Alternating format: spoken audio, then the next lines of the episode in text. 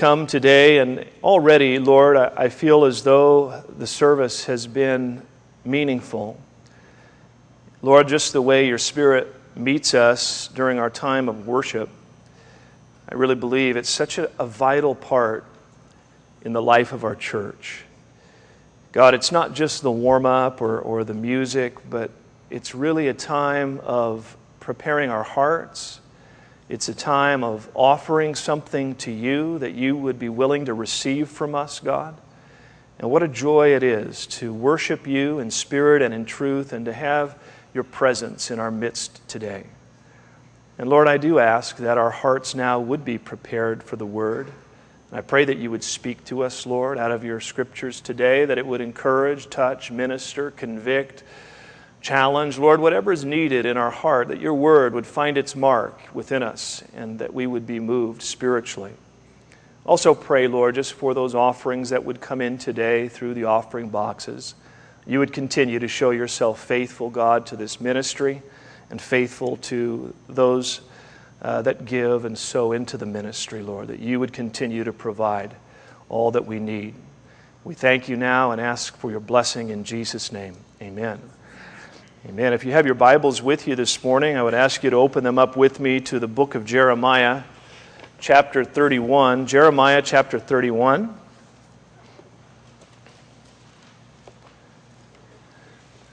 We'll be finishing up chapter 31 today. We'll be picking it up in verse 31 and through the end of the chapter. The title of this morning's message is All Things Have Become New. All Things Have Become New. You may remember Paul's encouragement to the Corinthians in 2 Corinthians chapter 5 and verse 17. He said, Therefore, if anyone is in Christ, he is a new creation. Old things have passed away Behold, all things have become new. And that is good news that uh, God comes and gives newness and a complete transformation and old things passing away. Aren't you glad? and that all things have been made new. Do you ever feel like you need just kind of a do over? ever feel ever things ever happen in your life and you need, feel like you need that, that a second chance? Oh gosh, if I could just you know, have another shot at that. Well, that's, what, that's really a big part of what the gospel, the good news of Jesus Christ is about. It's about starting anew and afresh. It's about a new life, a new beginning, and a new future. And the prophet Jeremiah is going to speak of a new covenant. He's speaking to a people there in Israel. As you know, we've been tracking through Jeremiah, and now we're, we're dealing with a nation that is under the discipline and judgment of God. A people who have really kind of rejected the Lord. As we'll see here this morning, they've, they failed at the first opportunity of covenant relationship with God. But God is going to give hope and promise of a new covenant. And of course, you and I are participants of what Jesus called the new covenant in his blood. There, when he gave uh, the cup and the bread at the Last Supper, he inaugurated the new covenant of which you and I, as a church of Jesus Christ, we enjoy. But the promise began way back in the book of Jeremiah, and God was promising a new opportunity for them as well. What I'd like to do today is actually just allow you to follow with me, read through, I'm going to read through the whole text. It's just uh, a few verses, uh, verses 31 through 40. And then we'll come back and break it down section by section. But let's just read through the whole passage first so you'll get an idea of what we'll be looking at today. Verse 31 Behold, the days are coming, says the Lord, when I will make a new covenant with the house of Israel and with the house of Judah. Not according to the covenant that I made with their fathers in the day that I took them by the hand to lead them out of the land of Egypt my covenant which they broke, though I was a husband to them, says the Lord. But this is the covenant that I will make with those of Israel after those days, says the Lord. I will put my law in their minds and write it on their hearts, and I will be their God, and they shall be my people. No more shall every man teach his neighbor and every man his brother, saying, Know the Lord, for they shall all know me from the least of them to the greatest of them, says the Lord. For I will forgive their iniquity, and their sin I will remember no more. Thus says the Lord, who gives the sun for a light by day, the ordinances of the moon and the stars for a light by night, who disturbs the sea and its waves roar. The Lord of hosts is his name. If those ordinances depart from before me, says the Lord, then the seed of Israel shall also cease from being a nation before me forever. Thus says the Lord If heaven can be measured and the foundations of the earth searched out beneath, I will cast off all the seed of Israel for all that they have done, says the Lord. Behold, the days are coming, says the Lord, that the city shall be built for the Lord, from the tower of Hananel to the corner gate. The surveyor's line shall again extend straight forward over the hill Gareb, then it shall turn toward Goath and the whole valley of the dead bodies and of the ashes, and all the fields as far as the brook Kidron to the corner of the horse gate toward the east, shall be holy to the Lord. It shall not be plucked up or thrown down any more. a new covenant is promised. Keep in mind, this is at a time when the nation is really suffering under the judgment and the discipline of God. This is a dark time, a difficult season for, their, for them as a people, and God brings this word of hope. And I just want us to kind of analyze this passage bit by bit and talk about the newness that God is promising. The first thing I'd like you to notice with me in verses 31 through 32 is that God speaks of a new opportunity. Let's read again, verse 31 and 32. Behold, the days are coming, says the Lord, when I will make a new covenant with the house of Israel and with the house of Judah not according to the covenant that I made with their fathers in the day that I took them by the hand to lead them out of the land of Egypt, my covenant which they broke, though I was a husband to them, says the Lord. This is going to be something new. This is going to be a new opportunity for my people. It's not going to be like the old. The old covenant, which was given when they came out of Egypt, and you remember Moses delivered the law and the new covenant, the covenant it, at that time, it was a new covenant for the nation of Israel, having been delivered out of Egypt. But it's a covenant that they broke. God says, even though I was a husband to them, I wanted to be in close relationship with them, but they broke this covenant. There's nothing wrong with the covenant, but rather the people that did not keep it. God was faithful. He said, I was a husband to them. I was faithful to, to my end of the covenant, but they broke the covenant. And they need a do over. They need a new covenant. They need this covenant has been broken and the nation is now being suffering the consequences of it. Part of that covenant was a promised land. Part of that covenant was a, was a promised place of worship there in Jerusalem. All of that is now being lost because the people of Israel rejected and broke that covenant. Hold your place there in Jeremiah, and I'd like you to turn with me to Hebrews chapter 8. Hebrews chapter 8. The writer of Hebrews references this very passage in Jeremiah, pointing out that God has given new opportunity in this new covenant. I'm Hebrews chapter 8, and I'm going to pick up in verse 7, and you'll see this is almost a direct quote from the book of Jeremiah, but the writer of Hebrews gives us some insight. Hebrews 8 verse 7.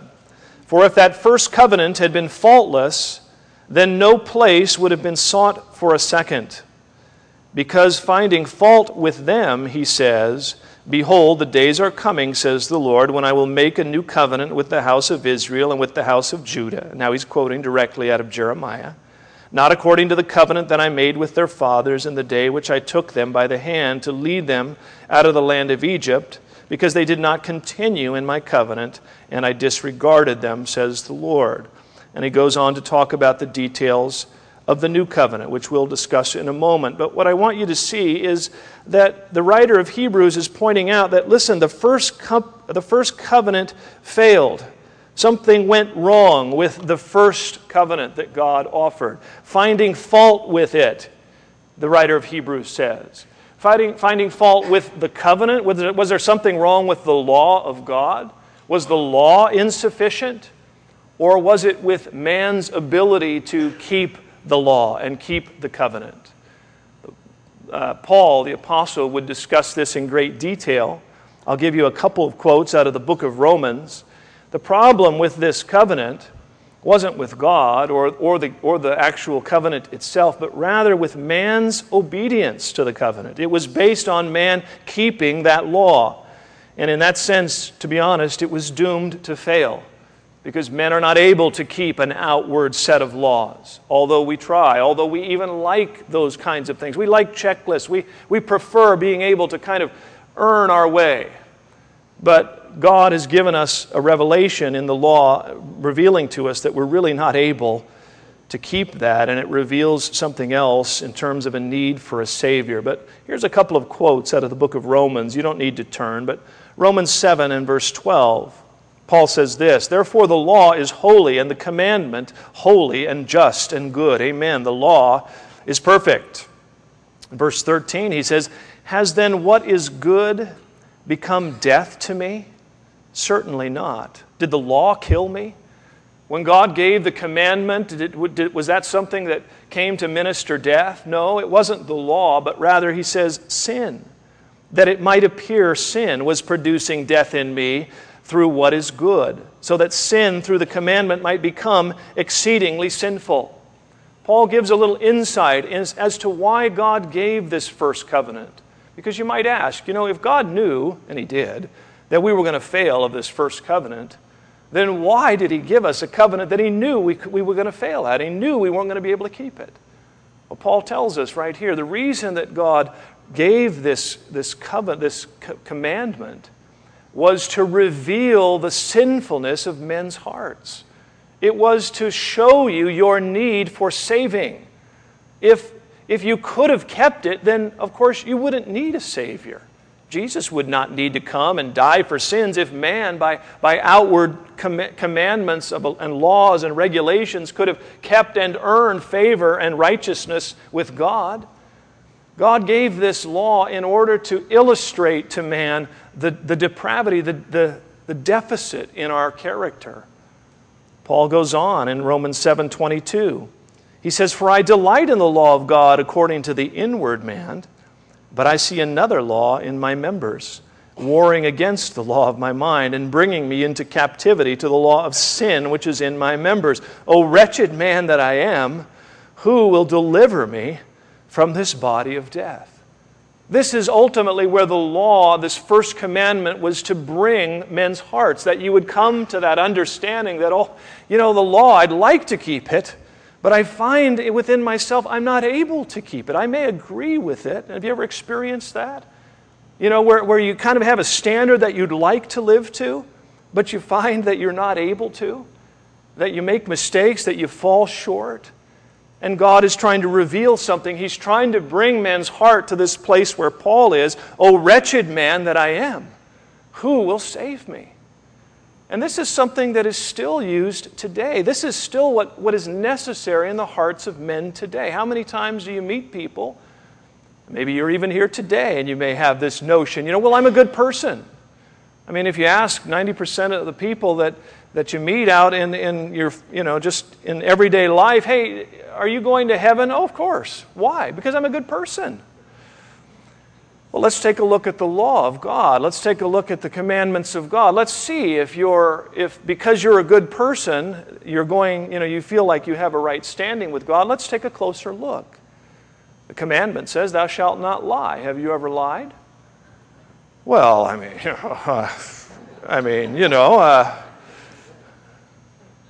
says, Thou shalt not commit adultery. Well, I've never done that. Yeah, but Jesus went on to say that even if a man looks upon a woman with lust in his heart, it's as if he's committed adultery.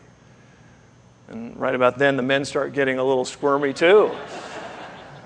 And so, w- under closer examination, we discover, Oh, wretched man that I am, who will deliver me? No, there's none righteous, no, not one. And much of what the law intended to do was to bring this to the light showing and uh, opening the understanding of men. Those that imagine themselves to be right in their own standing, they need, they need the truth of what God's standard is, and they realize, I fall short. And this is what's going on here, even in the nation of Israel, but Jeremiah is talking about a new opportunity. Aren't you glad? I've got something new coming. And the writer of Hebrews said, Listen, God, when God said there was something new coming, he was saying that the old is eventually going to be passing away. And this is the new covenant that we now speak about in greater detail. Let's look at this now in verse 33, back in Jeremiah chapter 31. Let's take a little bit about, look a little at these, these blessings of the new, the new covenant. Verse 33, and just look with me the first half. What I'd like you to see there is that this new covenant includes a new nature, a new nature. But this is the covenant that I will make with the house of Israel. After those days, says the Lord, I will put my law in their minds and write it on their hearts. This is different than the first, first covenant, isn't it? The first covenant was written on tablets of stone, right? Moses brought it down from the mountain, remember? And it was a written law, an outward set of ordinances and commands. God is saying the new covenant that I'm going to make with this nation in time future is not going to be an outward set of commands. It's actually going to be something that's going to be new within. I'm going to, I'm going to change the heart. I'm going to instruct the mind. We sang this morning, Lord, we, we love you from the inside out. And that's the way this new covenant is to work. It's to change us not from the outside in, but from the inside out. Something is going to take place in your heart. Ezekiel prophesied of this new covenant. Listen to the way he describes it. Then I will give them one heart, and I will put a new spirit within them, and take the stony heart out of their flesh, and give them a heart of flesh, that they may walk in my statutes and keep my judgments and do them and they shall be my people, and I will be their God. New desires to please the Lord. That stony heart, that hardness, that selfish, that, that heart that had no ability to really live up to the standard is going to be changed. And that's what it's going to take. If you're going to please God, it's going to take more than your willpower, more than your religious effort. It's going to take a new nature. God is going to have to come in and do some inner surgery. Something from the inside has to be touched. And this is what God is promising. A new mind, he says, I'm going to instruct their mind. You remember this in Romans chapter 12 and verse 2. It says, Don't be conformed to this world, but be transformed by the renewing of your mind, that you may prove what is that good and acceptable and perfect will of God. God's Spirit will actually speak into your mind. You're going to hear those things that God wants you to do, even in your daily walk, in your life you know, we should be sensitive to the leading of the Holy Spirit. The Bible says to walk by the Spirit, that God's Spirit will direct you and direct your path. Is it possible that God could communicate with you just in your normal day to day life, a word from Him and Him giving instruction in your mind? No, don't say that. or, hey, say this. No, don't go there. Or go this way. Or, you know what? pray about this. He, he, begins to put a burden in your mind, and you begin to think about someone that wasn't on your mind, and all of a sudden you need to be praying, and you call them, and oh my gosh, I'm so glad that you called me. I needed encouragement today. I was going through something. This is the kind of relationship that God is looking for a new inner uh, obedience. Not looking for checklists. Okay, did I, did I do this? Yeah. Did I do this? Yeah. Yeah. Yeah. I'm good. No, God's going to do something with me, in me through me. Every day, every moment, the Spirit of God wanting to work His new nature with me. Again, hold your place. Look with me to John chapter 3. No longer an outward set of laws, but an inward change of nature. Jesus spoke of this. You know, this is a famous passage. You know it, but I want you to look at it again. John chapter 3. Jesus describes this, the way this new nature occurs.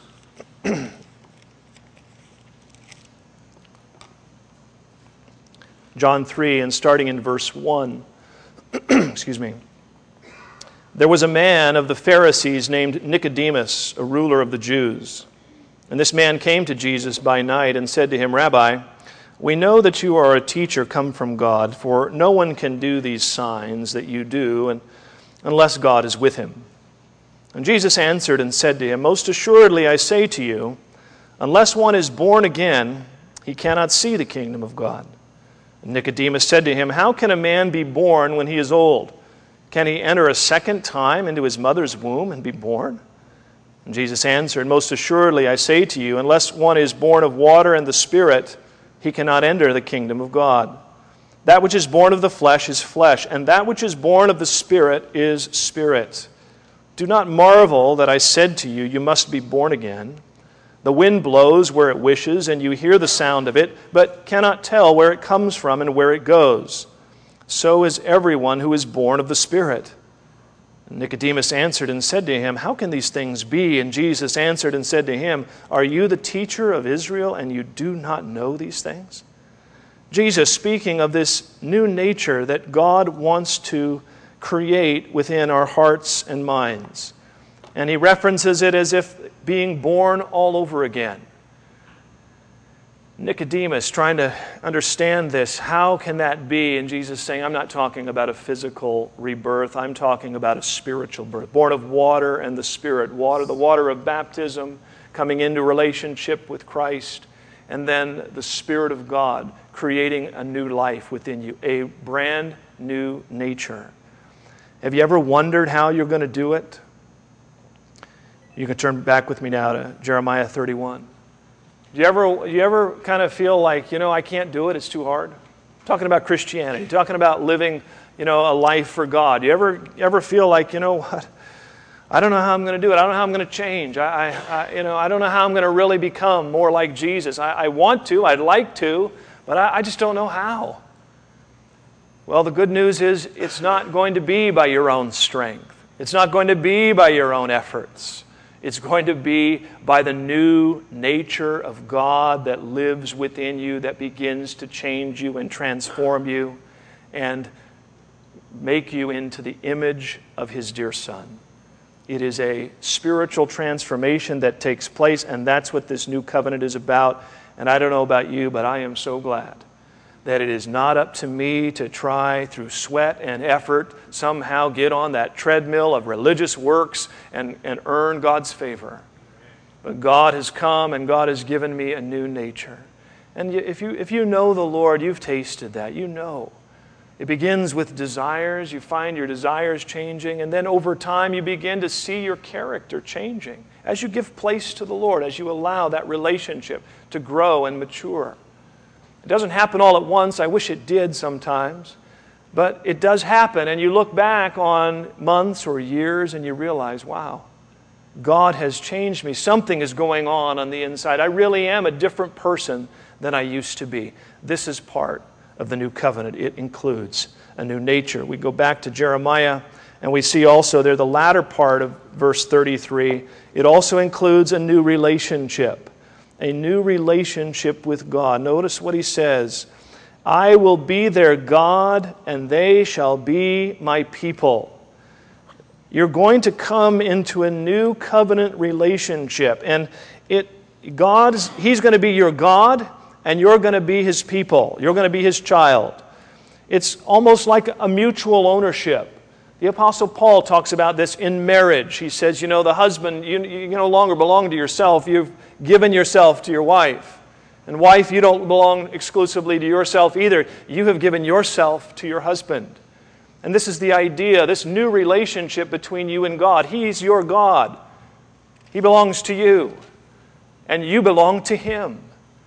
I will be their God. God is saying, I'll covenant with you, I'll be your God. That's good news the God of the universe, the God of all creation. You'll be my God. You'll, you'll go with me. You'll watch over me. You'll be my God. Yes, you know, I'll be your God.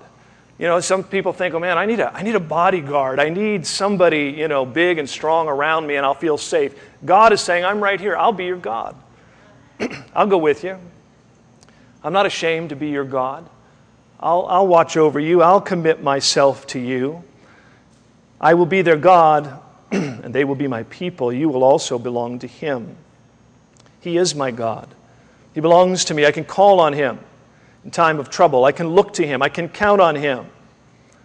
Sometimes I, am afraid that I, I look to him as my last resort when he should be my first. Seems at times I exhaust everything that, that, you know, that I can do in my own strength, and when then it doesn't work out, I realize, oh, I guess I need to pray about this, you know. Time to pray. You know, yet he's there all the time. He's always, he's, Bible says, be anxious for nothing, but in everything. With prayer and supplic- through prayer and supplication, with thanksgiving, make your requests known unto God. He wants to walk with you. He wants to be your God. He wants to be that resource, that help, that steady force in your life for good. But not only that, you're going to belong to Him. They shall be my people. Paul says this in 1 Corinthians. You don't need to turn, but 1 Corinthians 6:19, "Do you not know that your body is the temple of the Holy Spirit which is in you, whom you have from God, and you are not your own?" That may be news for some of you today, but it's true if you're if you're a Christian and you belong to the Lord, you are not your own. For you were bought at a price. Therefore glorify God in your body and in your spirit which are God's. He would go on to say, also in 2 Corinthians, and he died, speaking of Jesus, he died for all, that those who live should no longer live for themselves, but for him who died for them and rose again. You have been purchased, you have been redeemed, and the price was high. It was the very life and blood of Jesus Christ that was paid at Calvary to purchase your life from the bondage of sin from the future of judgment into that's why we that's why we call it being saved. You were headed for trouble. You were headed for having to stand before god in an unholy place and to be judged and you've been saved from that rescued from the wrath to come. But it came at a price. Jesus paid a sacrifice for you. Jesus gave himself and now you belong to him. And that's the essence of the new covenant. Listen yes i'll be your god but you will be my people. We belong to one another now. Yes, we can look to God, and we should. And yes, God will help us in our life, and, and He does. But He's also looking for you to understand you don't belong to yourself anymore. We're in this together. This is like, as close as we can ex- describe it, like a marriage. And, and you're not free to just be your own person any longer without reference to your new spouse. And it affects not only your confidence in Him, but it should affect the way you live your life. That's why Paul says, therefore, glorify God in your body and in your spirit, which are God's. It's a good understanding. You have a new relationship with Him. Back to Jeremiah 31, and look with me at verse 34. The fourth newness that we can discuss here today is that there are new mercies. New mercies. No more Shall every man teach his neighbor and every man his brother, saying, Know the Lord, for they shall all know me, from the least of them to the greatest of them, says the Lord. For I will forgive their iniquity, and their sin I will remember no more. The mercy of God. New mercies. This is a people that have missed God's covenant opportunity. This is a people that have fallen short of the mark.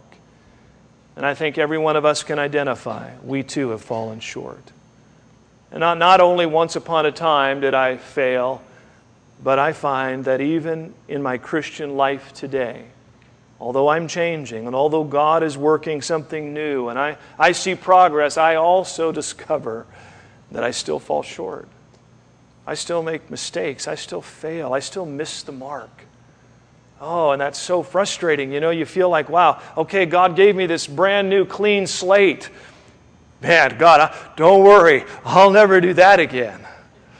Thanks for the fresh start, Lord. You can count on me. I'm going to be good from now on. I'm going to be, you know, I won't make these kinds of. And what happens? We go out and muddy the water almost the first day out, right? And we come back and, okay, Lord, I promise this time for sure, I know, okay, I learned my lesson. I, have heard this from my own children, so I know, and I've said this to the Lord, right? We're this way. Lord, I, I just, you know, it's, oh, and we make those promises. And I know those promises are well intended.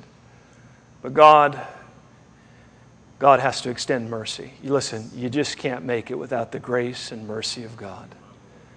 And what I have discovered, it's the mercy and that grace and that kindness of God that when I really begin to understand how much He loves me and how patient He is with me and how willing to go the distance He is with me, that's what actually changes me. It's not my promises and commitments, but rather His grace.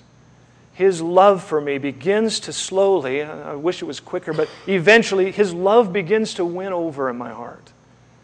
And it, I get tired of coming to the Lord and saying, God, here I am again. And I know that I've grieved you in this. And over time, that, that wears me down. And, I, and, and, and next opportunity, it's like, no, I, I, I love the Lord too much. I want to begin. It's not just about what I don't do, but about those things I choose to do and the things that I begin to give my life to and the things that become my priorities. The love of God constraineth me, Paul said. Paul said, Listen, we're out here preaching, we're out here doing this not because we're trying to earn points, because God loves us so much. He's loved me so much that I can't but serve Him and obey Him in any way that I can. And this is the love of God that comes through His mercies. You know some of these passages. Let me just remind your heart this morning that He is merciful. Jeremiah would, would write in the book of Lamentation through the, Lord's mercy, through the Lord's mercies we are not consumed, because His compassions fail not. They are new every morning. Great is your faithfulness. Every morning there is mercy renewed. Psalm 86 5 For you, Lord, are good and ready to forgive, and abundant in mercy to all those who call upon you. But you, O Lord, are a God full of compassion and gracious, long suffering, and abundant in mercy and truth. I love this one out of Micah chapter 7 and verse 18. He says, Who is God like you, pardoning iniquity and passing over the transgression of the remnant of his heritage? He does not retain his anger forever because he delights in mercy. God delights in mercy. God wants to show mercy. God loves us and is invested so much so that mercy can flow. And the, the greatest expression, of course, Jesus Christ. And that's what the new covenant is about. It's about new mercies. We need them when we come to Him, we need them for our entire journey with Him. His mercies are new every morning. Number five, here on my list today, we have a new confidence. A new confidence, verse 35 through 37. God says this Thus says the Lord, who gives the sun for light by day, the ordinances of the moon, and the stars for a light by night, who disturbs the sea and its waves roar. The Lord of hosts is his name. He identifies himself as the creator of all the universe. And then he says this If those ordinances depart from before me, says the Lord, then the seed of Israel shall also cease from being a nation before me forever. A lot of people have tried to destroy the nation of Israel throughout the histories, but they've not been able to do so. God has kept this promise. Verse 37 Thus says the Lord, if heaven can be measured and the foundations of the earth searched out beneath, and you know they can't, we're still trying to figure out how many, we can't even count the stars in the heavens, let alone understand its size. But he says, if it can be measured, and if the foundations of the earth searched out beneath, I will cast off all the seed of Israel for all that they have done, says the Lord. What's God saying? He's saying, listen, this covenant is not based on Israel and their shortcomings and their strengths or weaknesses. This covenant is based on my keeping it. This covenant is based on my faithfulness. And he simply uses this as a figure of speech. Listen, when, when, when you can measure the universe, then that'll be the day. You know, we, we, we use those, you know, phrases, right? When that happens, then, then I'll change. Some of it's kind of derogatory. I won't use it. You know, when something freezes over, that'll be the day that those things happen, you know. But God is saying, listen, when the heavens can no longer be measured, that's when I'll no longer retain this relationship and covenant promise with my people. And this gives confidence. And this is a confidence that we have in the new covenant that God is committed, that God is not going to give up on you. If your heart can continue to look to Him and you continue to come to Him, you are going to find a God that is con- committed to you. Jesus said, My sheep hear my voice, and I know them, and they follow me, and I give them eternal life, and they shall never perish, neither shall anyone snatch them out of my hand. God gives us confidence in our relationship with Him. Jude 24 and 25, now to Him who is able to keep you from stumbling and to present you faultless before the presence of His glory with exceeding joy. To God our Savior, who alone is wise, be glory and majesty, dominion and power, both now and forever. Amen. This new covenant gives me new confidence. If it were just a covenant like the old one, based on my obedience to keep it, I wouldn't have much confidence.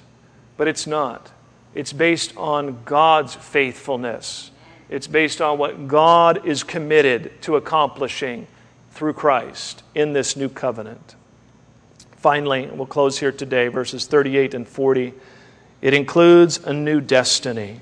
A new destiny. For the people of Israel, Jeremiah describes a, a new Jerusalem that will one day be restored. This is now a city that is, is being uh, destroyed by Babylon, that's under siege by Babylon. Everything is being torn down. But God promises a day. Behold, the days are coming, says the Lord, that the city shall be built for the Lord from the tower of Hananel to the corner gate. And he describes the, the four corners and the boundaries of the city. And he says, It shall not be plucked up or thrown down any more forever. We believe ultimately that this passage will be fulfilled in yet a future time. That God has promised a day when Israel all will know him that all will call upon him. Their eyes will be opened to their Messiah, and this new covenant will become something of a, of a national covenant again for Israel.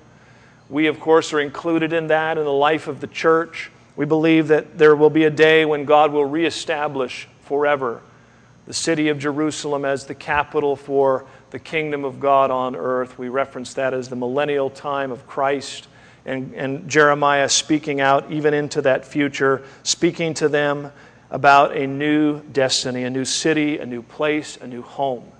And that includes the new covenant that we have been recipients of in Christ as well. Do not lay up for yourselves treasures on earth, Jesus would say, where moth and rust destroy and where thieves break in and steal. But lay up for yourselves treasures in heaven where neither moth nor rust destroys, and where thieves do not break in and steal. For where your treasure is, there your heart will be also. Those of you that have received the new covenant, you also know that God has a new destiny for you. Part of the new covenant in Christ is recognizing that this life is, is not the end, that it, this isn't the end all Maybe before we knew the Lord, we lived as if this life was everything. And we clung to everything, and we clung to this life, and it was all about trying to make something of this life. But Jesus would tell us that, listen, this life is passing. For those of you that have become partakers of the new covenant, I have something eternal in mind, and you need to live this life with that destiny in mind. And begin to live in such a way that you're actually storing up treasures for yourself in eternity. Jesus would say also, Let not your heart be troubled. You believe in God, believe also in me. In my Father's house are many mansions. If it were not so, I would have told you. I go to prepare a place for you. And if I go and prepare a place for you, I will come again and receive you to myself, that where I am, there you may be also. Jesus, just before he went to the cross, assuring and comforting his disciples that he was simply going to a new place and going and that he would come back for them. The writer of Hebrews talks about the heroes of faith, and he describes them this way, even as far back as Abraham. He says, Now they desire a better, that is, a heavenly country. Therefore, God is not ashamed to be called their God for he has prepared a city for them. This new covenant includes a new destiny, a new hope, a new place for eternity. All in all, the new covenant is a better covenant, the writer of Hebrews says, than the old. It's built on better promises.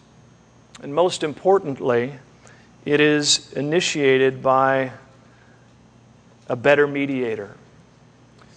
In the Old Covenant, was mediated by the, the Levitical priests, men representing men before God, and God established that covenant and it, it served those people. But we live under a better priesthood, don't we? We're no longer represented by, by Levites, men that, are, that need to offer sacrifices for their own sins before they go in to offer the sacrifices for our sins. We have a new high priest. His name is Jesus, after the order of Melchizedek, he, one who would live forever. The priests in the Old Testament, you know, they die. They get old and they die. Jesus lives forever as our priest. He is ever at the right hand of God making intercession for us. And he came into not just an earthly, he did not go into the earthly tabernacle. He did not enter into the earthly Holy of Holies. He went into the heavenly Holy of Holies and presented himself, the sacrifice, the Lamb of God, his own blood. You remember when he had his disciples and he brought them into that upper room just before the cross. And he talked about this new covenant. And he says this in Matthew 26. He took the cup, he gave thanks, and gave it to them, saying, Drink from it, all of you, for this is my blood of the new covenant, which is shed for many for the remissions of sins, for the remission of sins. A new and better covenant with a new and better mediator, a new and better high priest Jesus, the Lamb of God, God in the flesh, God coming Himself to do for man what man could not. The, the old covenant called men to something that we were unable to establish. God's new covenant has accomplished it for us. If you're here today, I want you to just appreciate two things. One, that you cannot, through your own works of righteousness, establish a relationship with God. You can't do it. No matter how hard you try, you're going to fall short. No religious effort, no keeping of rules, no uh, you know, mandating of regulation upon your life will be able to accomplish what God requires for this relationship with Him. So, number one, don't trust in your own righteousness. But number two, appreciate what Christ has done for you. Don't live under the guilt and shame and condemnation. Okay, Pastor, you've convinced me I'm a sinner. oh, wretched man that I am. Well, that's, that just sets you up for the new covenant, really. Now that you're willing to confess and acknowledge that, you're in a good heart, in a good place to receive what God has done for you. Paul would go on to say, O wretched man that I am, thanks be to God in Christ Jesus my Lord. I'll tell you who will deliver me, O wretched man that I am, God in Christ. And we can rejoice in the newness of life that God brings. Let's pray. Father, we thank you for the joy of the new covenant promised all the way back there in the book of Jeremiah. And Lord, we are thankful today that this new covenant is not dependent upon us. It's not that we have no part to play. It's not that we don't have a response to give. But Lord, the covenant itself is based on your faithfulness. It is based on what you have initiated, it is based upon what you have accomplished. And my part really is simply to receive it and to walk in it and to live under the blessing of it. And so I pray today, God, that you will just teach our hearts. Lord, for some, this may be just kind of a, a review. We know these truths, but Lord, I know that even even in lives that know these truths very well, we need to be reminded, and we need to be strengthened, and we need to be refreshed in our understanding of this new, wonderful relationship that we have in you. That we might take full advantage of it. That's what Paul said, that you would know the height, the depth, the width, the breadth of this love that God has. So, Lord, grow our understanding of these things today and that we might walk in them and glorify God in our bodies. And Lord, for those, if we'll keep your heads bowed just for one moment longer, uh, I want to give an opportunity if you're here today and maybe you need to respond to the Lord. It may be that God has spoken to your heart this morning. And maybe it's, it's new for you, really, a, new understanding of what this new covenant, the, the relationship that God has offered you. Maybe in some way God has opened your eyes to something. Maybe you were someone who imagined, you know, well, I'm a pretty good person, I'm, I'm okay with God. But you realize today that it's, it's going to take more than you being a good person. You're going to have to enter into a covenant relationship with Him. You're going to need to be delivered from the person that you are. And God is looking to do a new work on the inside.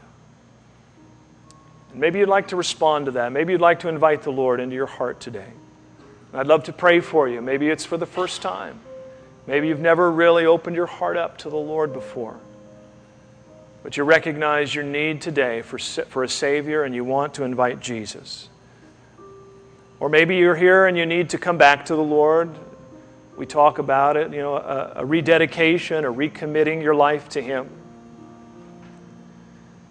And it may be that you've just drifted from the Lord. You're not walking with Him this morning like you know in your heart you should be. Maybe you're not appropriating this new covenant relationship at all. At one time, you came to this truth. At one time, you walked close with the Lord, but today you're distant and you're, you're really living all, as if you have no relationship with Him and you, need, you, you desire to come back and reestablish. You heard this morning, and we simply quoted the passages of Scripture that God delights in mercy and that His mercies are new every morning. Great is His faithfulness. Come back to the Lord and recommit your heart to Him. Maybe your sin or maybe your guilt or shame has kept you away. Maybe you thought, no, I just can't come again. Lord, I've blown it so many times, or, you know, I've done so much since I've been absent and walking with you. I, I just don't feel like I can now come and ask you to forgive me. But God would say, Come. My mercies are new. I, I, delight in mercy. Do you want to please me today? Allow me to forgive you and cleanse you and reestablish. Listen, I want to be your God, and you be my child. You walk and live with me. And I'd love to pray for you if that describes your heart today. So if you're here this morning and you need to come to the Lord, maybe for the first time, or recommit your life to Him, would you raise your hand where you're seated? And I'll pray for you just as we close. I bless you, sir. I right? Anyone else? And you, ma'am, on the right as well. God bless you. I right?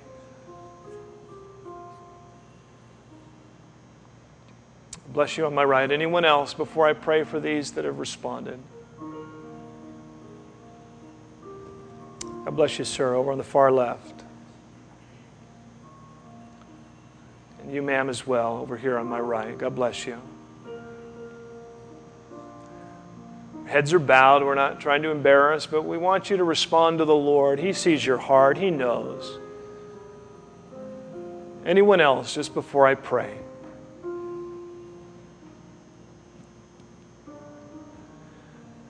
Father, I do thank you for the power and truth of your word. Lord, you're the one that said your word would not, would not go out and return void that it would go out and accomplish what you sent it to do. Today, Lord, you, you reminded us of your, your love and the covenant relationship that you desire to have with us. Not, not religion. You're not looking for religion, Lord. You're not looking for man's efforts to be good enough. You're looking to come and move into a heart that wants to be born again. You're looking to create a, a covenant relationship that begins in the heart, that begins from the inside. A transformation, a regeneration, a heart that says, Oh God, save me. I can't do it myself. I can't make it on my own. Help me, save me, forgive me, cleanse me, and begin to change me. And so today, Lord, we rejoice in those that have responded. And we believe, Lord, even as we read at the beginning of our service, that old things are going to pass away and that all things have become new. So, Lord, I, I pray for those And I would say for them, Lord, we would pray together and we would say, Lord, forgive us of our sins. We come and we ask you for that new mercy to cleanse and renew us. Lord, for some it may be for the first time, for others, oh God, here we are again. Cleanse us and refresh us anew. Lord, come into my heart. Jesus, I recognize that it's you. You're the one that, that paved the way for this covenant. It's you that has come to save.